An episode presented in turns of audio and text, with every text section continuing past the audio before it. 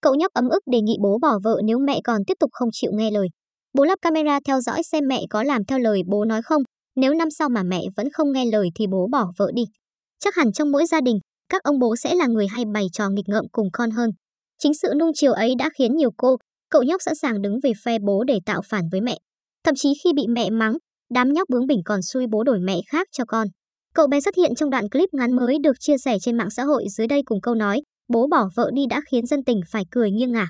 Cũng không rõ sự việc ra sao mà cậu nhóc trông rất ấm ức với lời khẳng định mẹ sẽ không nghe lời khuyên của bố đâu. Cậu còn khuyên bố nên mua camera để theo dõi xem mẹ có thay đổi không. Cuối cùng, cậu chốt hạ rằng nếu mẹ không làm theo thì bố nên bỏ vợ. Nhiều người xem đoạn clip đều đoán rằng cậu bé này chắc hẳn vừa bị mẹ mắng trong một trận nên mới tỏ ra tức tưởi như vậy. Có lẽ, ông bố cũng nhiều lần mắng mẹ bên con nhưng không thành nên cậu con trai mới tức nức vỡ bờ suối bố bỏ vợ nhanh còn kịp.